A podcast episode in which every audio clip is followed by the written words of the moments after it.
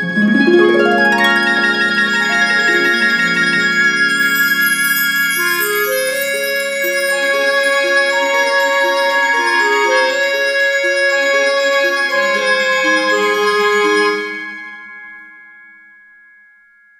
and welcome to Sports Best Friends, Footy Smiles Season, a podcast here to tell stories from the city, stories from the sea. It will be unbelievable, and I think it, it probably would be a dream that we're chasing, and um, I just hope we go good. I'm Big T. Views are my own, and I'm recording those views in the Darren Centre of Excellence studios.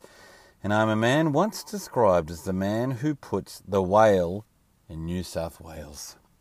I'm also a member and advocate of Men of League Foundation. That the foundation is the charity of rugby league and it is here to support those within the rugby league community who need it most. They help men, women, children, anyone that the Men of League Foundation can get help to, it will. And if you're able to help just once or twice, chuck them a donation anytime on their website or grab a membership. They're 25 bucks a year. Or if you've got Supercoin, get those $1,000 a year big boy memberships.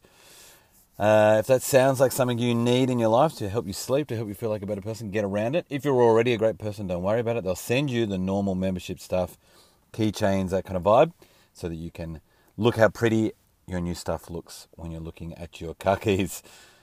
Hit them up on menofleague.com and tell them Big T sent you. We are here with you all over the preseason, bringing you all them footy smiles. Each week we'll feature an article from Footy Smiles and from the old Big League articles.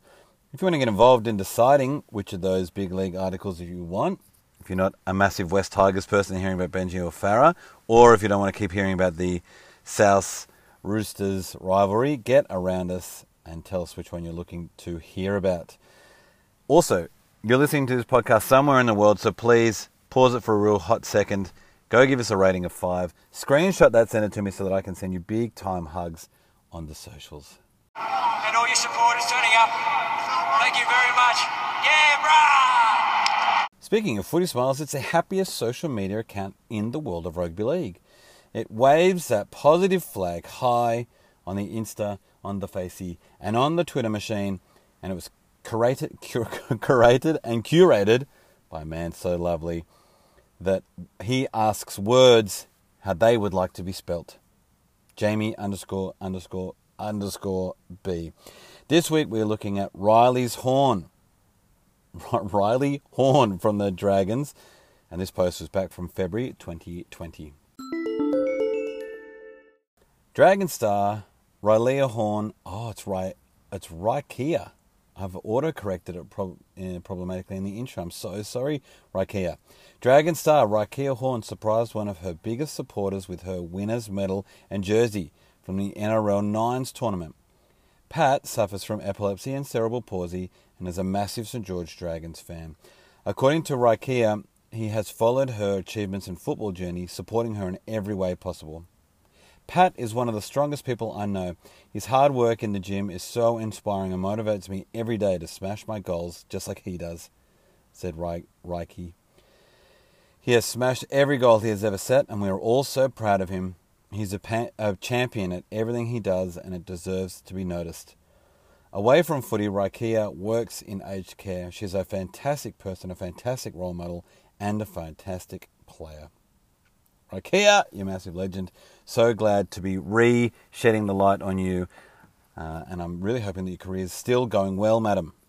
Anybody watched a series of rugby league games, they'd never go back to watching Union or AFL or soccer. This part of the podcast is about the NRL's official mag, Big League. Articles are from the dusty archives of print media were graciously donated by a man so generous He'd given away. He'd give away his IKEA. Now for an article from the NRL's official mag, Big League. Articles from the Dusty Archive of Print Media were graciously donated by a man so generous he'd give away his IKEA instructions even if he still needed them. Ma underscore Aaron. This week we are reading from March 1st, 2012, titled Ready to Rumble. And that article is written by friend of the podcast, Maria Salas. Well, if you're big, you got to play big. Breeding ground. The Warriors boost the NRL runner up and two time Toyota Cup champions, and New Zealand's rugby league talent pool is only getting deeper. There were never any questions for Jerome Ropati about what he wanted to be when he grew up. In a country where the majority of young boys dream about one day becoming an All Black, Ropati was one of the talented football heads who wanted to play the other code. It was always the Kiwis for me, Ropati said. I've never played a rugby I've never played a rugby game in my life. It's never seemed attractive to me. I supported the All Blacks quite a bit, but playing it never entered my mind. Now in his 10th season at the Warriors, Ropati's early attitude towards rugby league is something that is building across the ditch. While key figures in New Zealand Rugby League always knew those attitudes existed, it seems no matter who you asked, everyone agrees it took the introduction of the Toyota Cup to show the rest of the competition just what kind of talent the country was breeding. What quite a lot of Australian people don't realise is that we've never had the same pathways and structures in place that the young Australian players had have had for such a long time, says Warrior Recruitment and Development Manager Dean Bell. With the advent of the under 20s competition, we're going to be a club who can benefit from this most. That instantly gave us a pathway to help uh, develop our players. One of the biggest benefits that we have here in New Zealand is the fantastic gene pool that we've been able to pull from. The young Polynesian boys have got the right physique and skill set for rugby league. What they probably haven't had is a large degree, in a large degree, is the right kind of support to become professional footballers. Certainly that's what they need now, and I know we've seen the benefits of it. I've given them a reason to stay in the country too. We probably won't be able to keep them all, but from the Warriors' perspective, we try to keep all the ones we can. Things used to be different in New Zealand. Before the introduction of Toyota Cup, the pathway to playing in the NRL used to be much more confusing. For kids who had come up of playing union or league at school, the options were continuing on with or picking up union, playing against older blokes in rugby league and hoping the Warriors development team knocked on your door, or being poached by an Australian club that moved you away from your family at a very young age. The result was many potential young stars uh, getting lost in the wilderness. A big change from now, where they play Warriors Strip in the 20s and are watched by both New Zealand and Australian audiences weekly. What the change in the pathways has done is really showcase a lot of talent that we've had in New Zealand for years, which rugby has always scooped up, says Ropati. I think we're now realising, and Australian clubs are now realising, how much talent there is over here.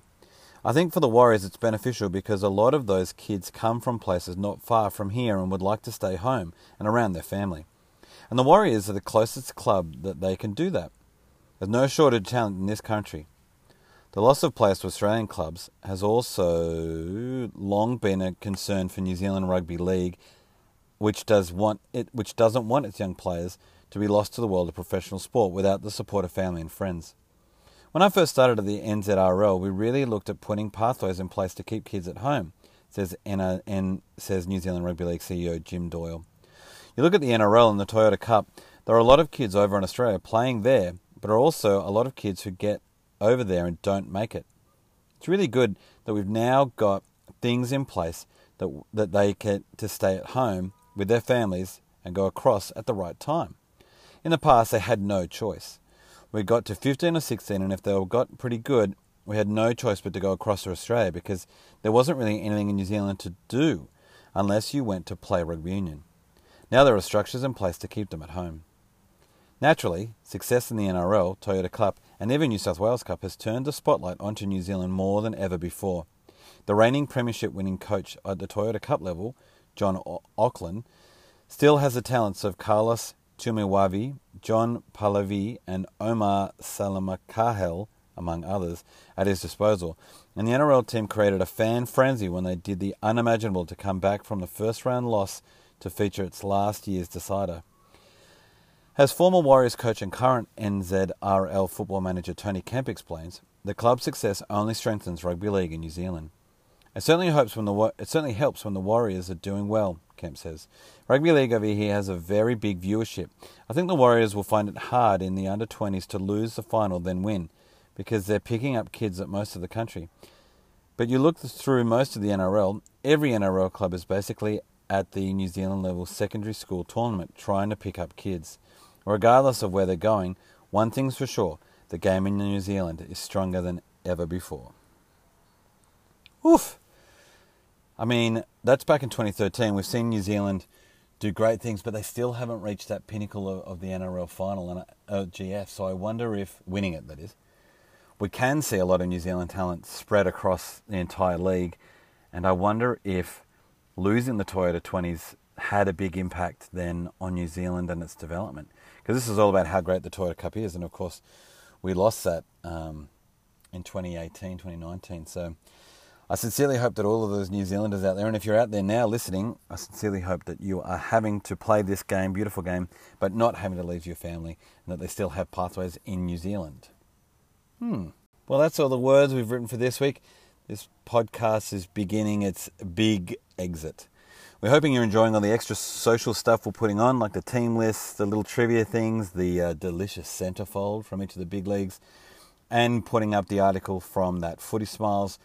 If you think there's more that you'd like to see, or if you're just super enjoying them, please make sure you're liking them, retweeting them, getting around that stuff, showing them to other people, because we would love to share the smiles across the community. Enjoy your preseason for another week, and we'll talk to you next time, sports best friends. We wouldn't have got that win without your support. We heard you cheering the whole 60 minutes, and we bloody love yous.